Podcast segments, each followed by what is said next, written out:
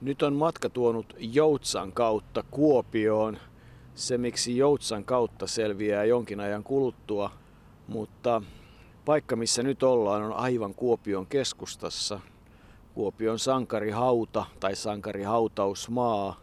Hiukan hiljaiseksi vetää, kun katsoo ympärilleen ja näkee pelkästään tällä hautausmaalla nämä sadat nuoret miehet, jotka ovat menettäneet henkensä siinä älyttömyydessä, joka sota on sekä jatko- että talvisodassa. Ja hetki sitten tästä ohi kulki tyttö, ehkä viitisen vuotias, joka pohti, että nuo sedät ovat kuolleet sodassa. Ne ovat kuolleet jo ennen minun syntymääni. Kyllähän sankarihautausmaa aina ajatuksia saa aikaan. Täällä niitä ajatuksia on tietysti jossain määrin vaikea jopa sanoiksi kuvata. Tässä on todella, niin kuin sanoit, satoja talvia jatkosodassa kaatuneita kuopiolaisia nuoria miehiä.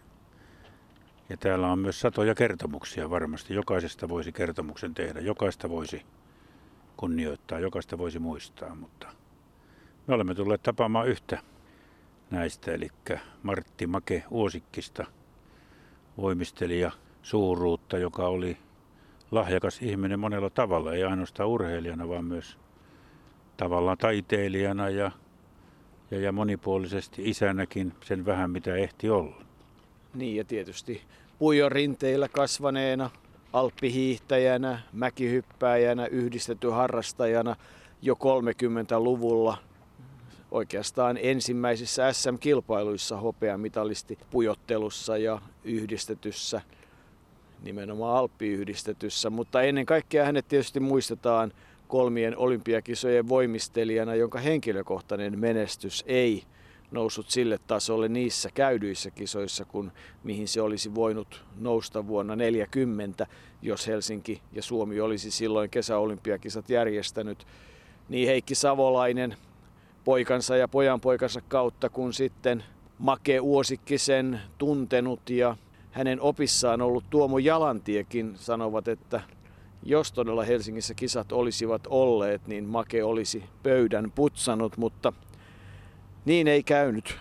Make Uosikkinen syntyi 20. päivä elokuuta 1909 täällä Kuopiossa ja neljä päivää ennen talvisodan päättymistä 9. päivä maaliskuuta 1940 Suojärvellä bomba, oikeastaan kansanomaisemmin sanottuna Kollaalla. Sinne loppui hänen elämänsä ja siitä on kirjassa Kollaa kestää Erkki Palolampi, itse asiassa voimisteluopettaja kollega Tampereelta, varmasti vaikuttanut siihen, että Make aikanaan Tampereellakin oli voimistelun opettajana 30-luvun puolivälissä, niin, niin on tuon kirjan 100 000 kappaletta sitä on useana painoksena myyty ja kyllähän siinä aika karusti, mutta kauniisti kuvataan Make Uosikkisen viimeiset hetket. Erkki Palolampi on Make Uosikkisen ainoan tyttären Riitan kummisetä myös ja sitten myöhemmin, myöhemmin hän oli 50-luvulla ja 60-luvun alussa myös Voimisteluliiton puheenjohtaja ja sai silloin tietynlaista kuuluisuutta siitä, että sai presidentti Urho Kekkoselta kaksikin myllykirjettä kun ei suostunut Kekkosen kompromissiehdotukseen, mitä tuli noihin Rooman olympiavalintoihin. Silloin liittoriitojen takia oli suomalaisessa urheilussa synkkä hetki silloinkin, mutta ehkä on hyvä lukea tämä Make Uosikkisen tarina, miten tuo miehen tie päättyi silloin neljä päivää ennen talvisodan rauhan julistamista. Näin Erkki Palolampi kollaa kestää kirjassa. Pompanmäen itärinne oli alhaalta venäläisten miehittämä. Siellä olivat vihollisen pikakiväärit asemissa panssarilevyjen takana. Luutnantti syöksyi eteenpäin kuopasta kuoppaan ja miehet seurasivat. Hän valmistautui heittämään käsikranaatia silloin ensimmäiset venäläiset alkoivat jättää asemansa. Suomalaiset tulivat.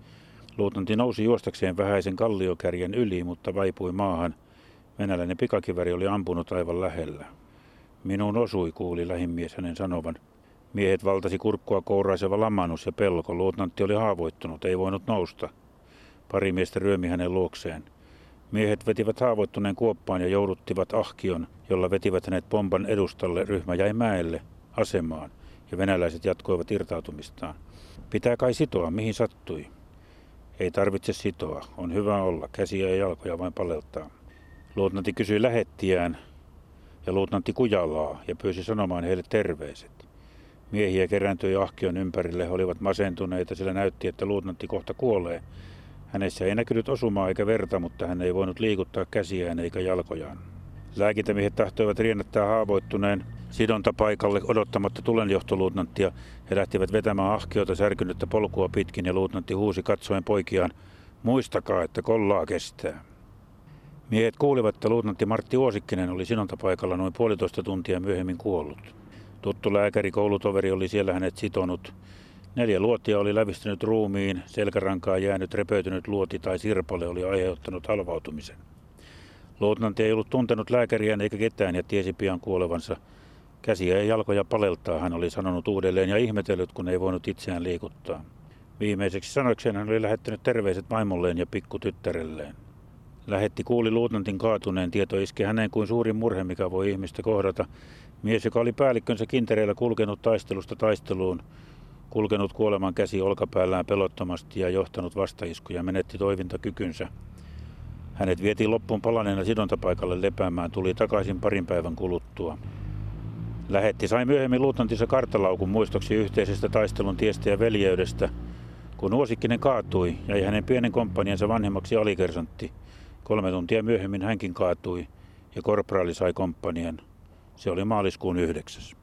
Siitä oli todella neljä päivää, kun rauha sitten lopulta tuli. Sen jälkeen sodan kauheus jatkui jatkosodassa, joka sitten loppui 44 tai oikeastaan Lapin sodan myötä 45.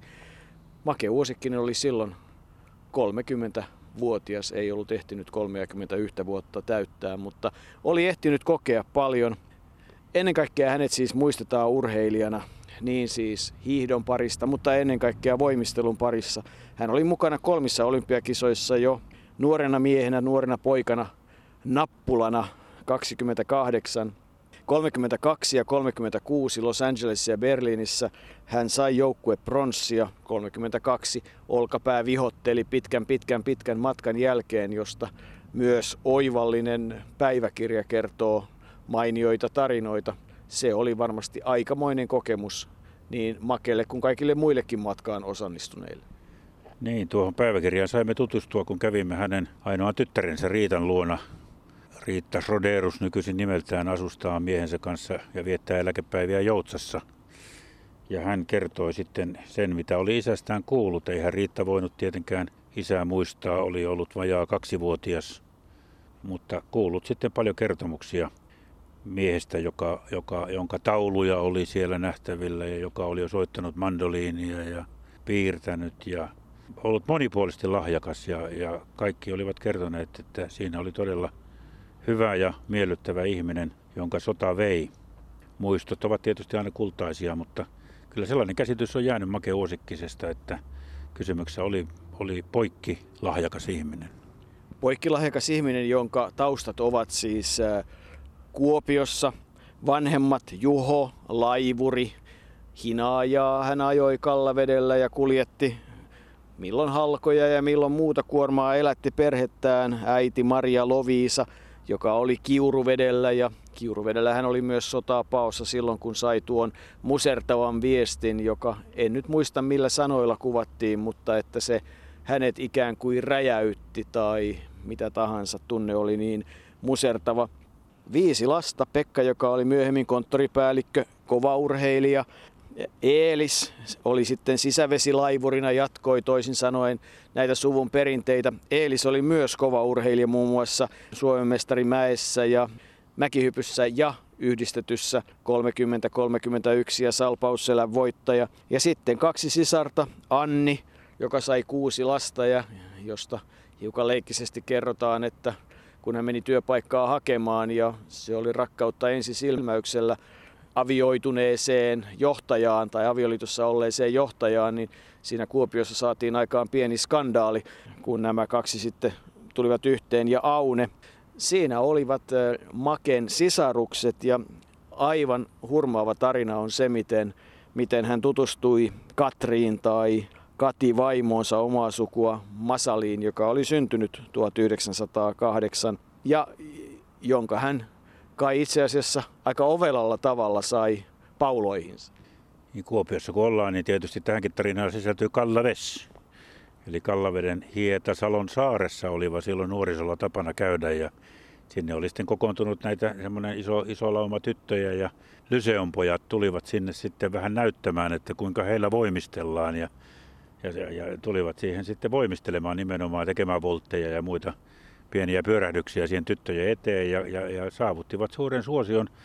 Make Uosikkinen jopa niin suuren suosion, että tämä Kati oli tullut sitten voimisteluesityksen jälkeen ja pyyhkinyt pölyt Maken olkapäiltä ja kun kuvattiin, niin jo nojautunut sitten, nojannut päänsä Maken olkapäätä vasten ja, ja kun hän oli tämä, Kati oli sitten myöhemmin, tai oli jatkuvastikin, mutta että myöhemmin sitten Solion valokuvasliikkeessä töissä, niin kummasti rupesi Make Uosikkisella olemaan asiaa sinne valokuvasliikkeeseen. Ja voidaan sanoa, että Make Uosikkinen todella voimisteli itsensä tulevan vaimonsa sydämeen. Niin, siitähän syntyivät tietysti kihlat ja sitten kului jokunen vuosi ja sitten saatiin kuulla se iloinen uutinen, että oli syntynyt Eila Riitta Inkeri eli Eri. Kuulkatte sukuni suuri, kotijoukot Koljanniemen, kasvatit kaun kapean Kallanniemen kainalossa. Kaun niemen on nimeltä pihamaalta Piipon sohvin. Piltti pieni ja pimakka, tyttö tyllerö typykkä, saapui tänne Saksanmaalta, maalla haikaran havahti. Tuli mammonsa mukana katinkkani kantamana isän ilpoisen iloksi, sukukunnan kunniaksi.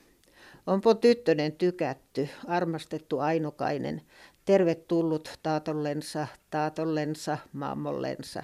Ihan on isän näköinen, taaton taitavan tapainen, mallin maidion mukainen, Katri Maammon kasvattama.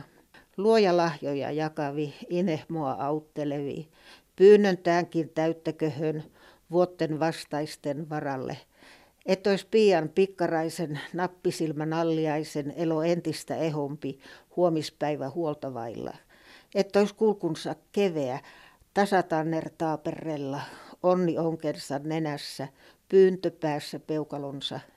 Nämä värsyni vähäiset laulut lain lapsekkahat, nähessäni nalliaisen, esikoisemme epelin. Tunsin laulun laukeavan inspiraation itävän. Isä.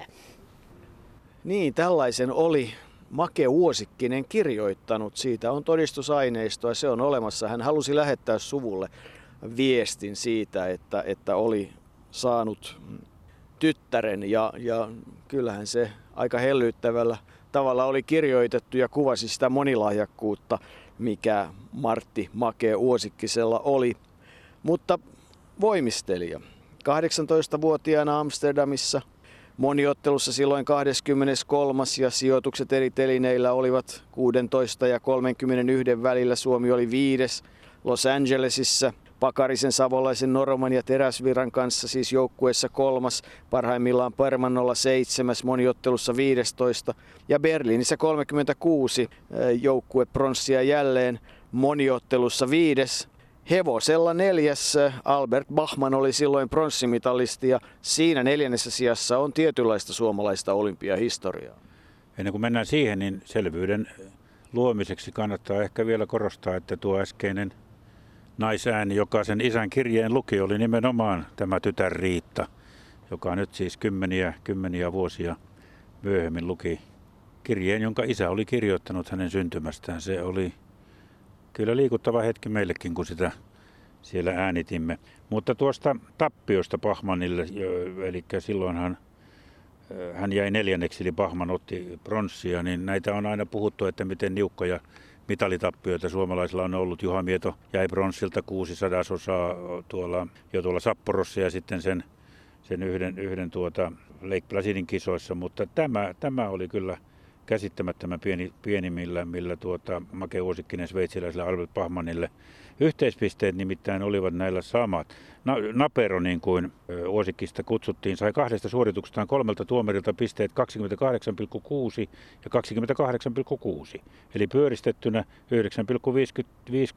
ja 9,533.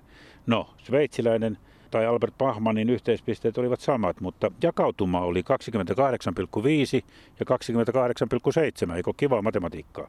Pahmanin tulokseksi muodostui 9,500 ja 9,567, joten hän voitti Uosikkisen tuhannesosalla – vaikka tarkat pisteet olivat molemmilla 19,066666 eli pyöristettynä 19,067. Tässä tuli tuo matematiikkapläjäys, jota olen odottanut, että pääsen sen jossain esittämään. Vuosikkinen jäi neljänneksi. En ymmärtänyt, mutta jäi neljänneksi ja tuhannesosa pisteen erolla. No, oli miten oli. Hän oli mukana MM-kisoissa jo 34 Budapestissa. Siellä Suomi oli joukkue kilpailussa kuudes ja, ja Uosikkinen moniottelussa kahdeksas, nojapuilla seitsemäs, hypyssä 22. Maaotteluita, aika kovia maaotteluita. Siis silloin Saksa, Sveitsi ja Suomi olivat niitä kovia voimistelumaita ja ja Suomen kohtalona oli usein kärsiä tappioita, mutta henkilökohtaisia voittoja kuudessa maaotteluissa kolme ja kaksi kakkossijaa ja perusteluja sille, miksi Make Uosikkinen olisi 40 niin sanotusti todennäköisesti putsannut pöydän ovat ne, että vuonna 35 ja 38 hän voitti saksalaisia maaottelussa, muun muassa Alfred Schwarzmanin, ja 39 myös Sveitsin Eugen Makin, joka oli 36 ollut kisoissa jo hopeamitalisti, joten kyllä kerrassaan Make Uosikkinen juuri ennen talvisodan syttymistä oli huimassa kunnossa. Hänhän oli käynyt voimisteluopettajaksi koulutuksen, eli, eli voimistelulaitoksella valmistunut voimisteluopettajaksi ja meni sitten Tampereen yhteiskouluun, johon varmasti Erkki Palolampi myöhemmin todella sitten tyttären Riitan kummisetä oli varmasti vaikuttanut, oli siellä vuosina 35-38 ja niihin aikoihin liittyy henkilökohtainen muisto Tuomo Jalantieltä, itse voimistelijalta ja pitkää voimisteluliitossa vaikuttaneelta ja pitkäaikaiselta olympiakisojen tuomarilta. Hän oli niissä harjoituksissa Tampereella ja muualla mukana, joita Make Uosikkinen veti minun tuntemukseni Maken alkaa tuolta vuodelta 1937, kun liityin Tampereen voimistelijoihin. Make oli tässä koulussa, jossa harjoitukset olivat Tampereen toisessa lyseossa siinä Aleksanterin kirkon vieressä – kaikille pojille, jotka tulivat harjoituksiin, luvattiin, että pääsette seuraavana vuonna voimistelun suurkisoihin, jotka pidettiin Helsingissä 1938 ja myöskin myöhemmin sama, samasta joukkueesta valitaan nekin voimistelijat, jotka pääsevät esiintymään stadionin, stadionin avajaisiin ja myöhemmin, myöhemmin sitten vielä kylläkin Helsingin kisoihin, mutta se on jo eri asia näissä harjoituksissa, joita johti silloin Erkki Palolampi, siellä oli yhtenä ohjaajana usein myöskin Martti Huosikkinen, ja hän jäi mieleen eri, erityisesti hyvin sympaattisena ohjaajana, joka auttoi aina rekille pikkupoikia. Minäkin olin vasta 12-vuotias, niin siinä autettiin hyvin paljon eri, eri, eri liikkeiden teossa. Ja myöhemmin, kun sitten pääsimme lopulta esiintymään Suomen suurkisoissa 38 poikien telinevoimistelun kilpailut olivat eläintarhan urheilukentällä ja sen muistan varsin hyvin, kun Make nosti kaikki pojat vuoron perä rekille, kun mentiin rekille voimistelemaan. Se on minu, minu, minulle niin läheisin muisto Make Huosikkisesta.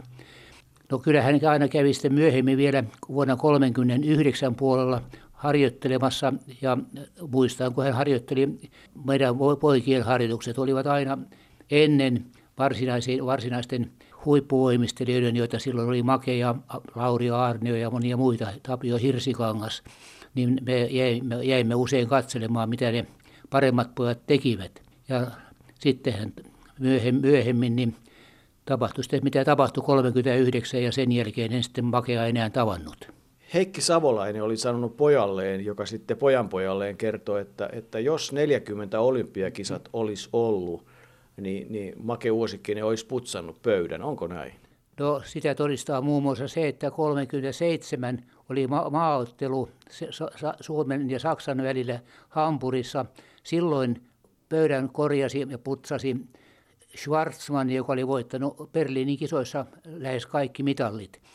Mutta kun ne tulivat Helsinkiin vuonna 1938 maaotteluun, niin henkilökohtaisessa kilpailussa Make oli aika ylivoimainen, joka, ja, joka todistaa vähän sitä, että seuraavissa olympiakisoissa, jotka olisi pitänyt olla vuonna 1940, niin Make todennäköisesti olisi ollut eräs maailman parhaista voimistelijoista.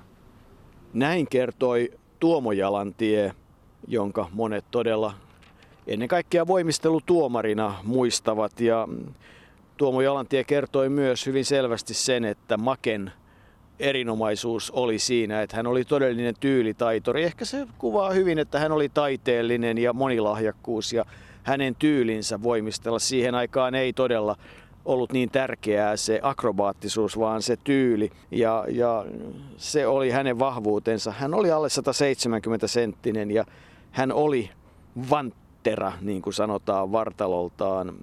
Voimakas vanttera, voimistelija, niin voidaan häntä hyvin kuvata. Niin, samahan oli tilanne Heikki Savolaisella, eli hänkin oli tuommoinen tyylivoimistelija, niin kuin kaikki suomalaiset. Ja, ja tuota, vasta 56 Melbourneissa alkoi niin kuin kansainvälinen voimisteluliitto vaatia sitten enemmän vaikeuttaneilta liikkeeltä. Ja, ja kyllähän Tuomo Jalanti on sanonut senkin, että nykyisin sitten ollaan menty jo yli sen, että on menty jo tuommoisen sirkusakrobatiaan, joka on taas sitten toinen ääripää, joten ehkä siinäkin täytyy jonkunnäköisiä muutoksia jälleen, jälleen tehdä kun puhuit tuosta Albert Schwarzmanin voittamisesta, niin se oli todella vuosi 1938 ja Suomen urheilulehtihan palkitsi Uosikkisen silloin kultamitalillaan, joka, no nyt ei se ihan ole vuoden urheilijatitteli, mutta sinne päin.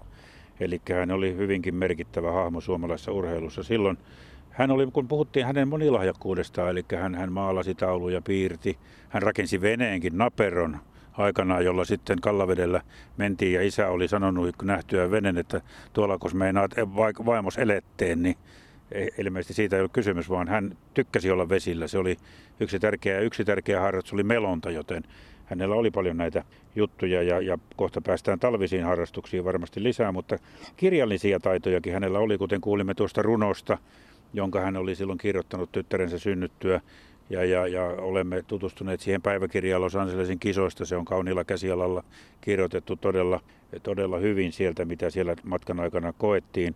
Mutta sitten hän teki myös tämmöisiä voimisteluoppaita. Vuonna 1938 taitovoimistelu 1 ja taitovoimistelu 2 oli valmiina sitten talvisodan alkaessa. Se ilmestyi vasta 45, mutta, mutta tuota oli valmiina ennen kuin Make Uosikkinen lähti tuolle kohtalokkaalle sotareissulle. Ja nämä kirjat on sikäli hauskoja, että kun ensimmäinen kertoo rekkivoimistelusta ja toinen nojapuuvoimistelusta, niin siihen sivuun on laitettu pieniä mustavalkoisia valokuvia kunkin jokaisen sivun laitaan.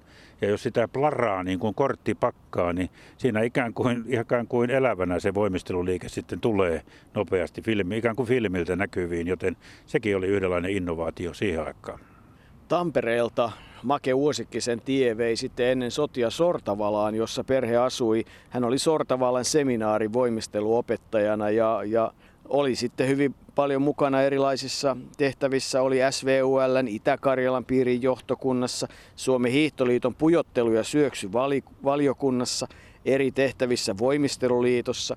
Ja, ja siitä oikeastaan on hyvä mennä siihen, että, että jo vuonna 1935 hän Kar A. Ebin kanssa kilpaili pujottelussa ulkomailla, siis Norjassa. Ensimmäiset SM-kisat olivat Sallassa vuonna 1937. Siitä on Alppihiidon historiassa kirjoitettu aika hyvin ja siitä on myös olemassa filmimateriaalia. Hän oli pujottelussa kakkonen ja Alppiyhdyssä kakkonen ja, ja sanotaan todella, että, että Make Uosikkinen olisi, jos olisi saanut olla pari viikkoa Alpeilla ennen vuoden 1936 Karmis Partenkirchenin talvikisoja, niin hän olisi varmasti pärjännyt niissä hyvin. Taso ei silloin ollut ihmeellinen, mutta jostain löytyi tieto, että ilmeisesti voimisteluliitto oli, oli voimakkaasti vastaan sitä, että loukkaantumisen pelossa ei pitäisi lähteä. Ja, ja kyllähän hän sai aikaa myös alppihiihtoon liittyvän teoksen. Taitaapa olla niin, että puhutaan Mutkamäen laskusta.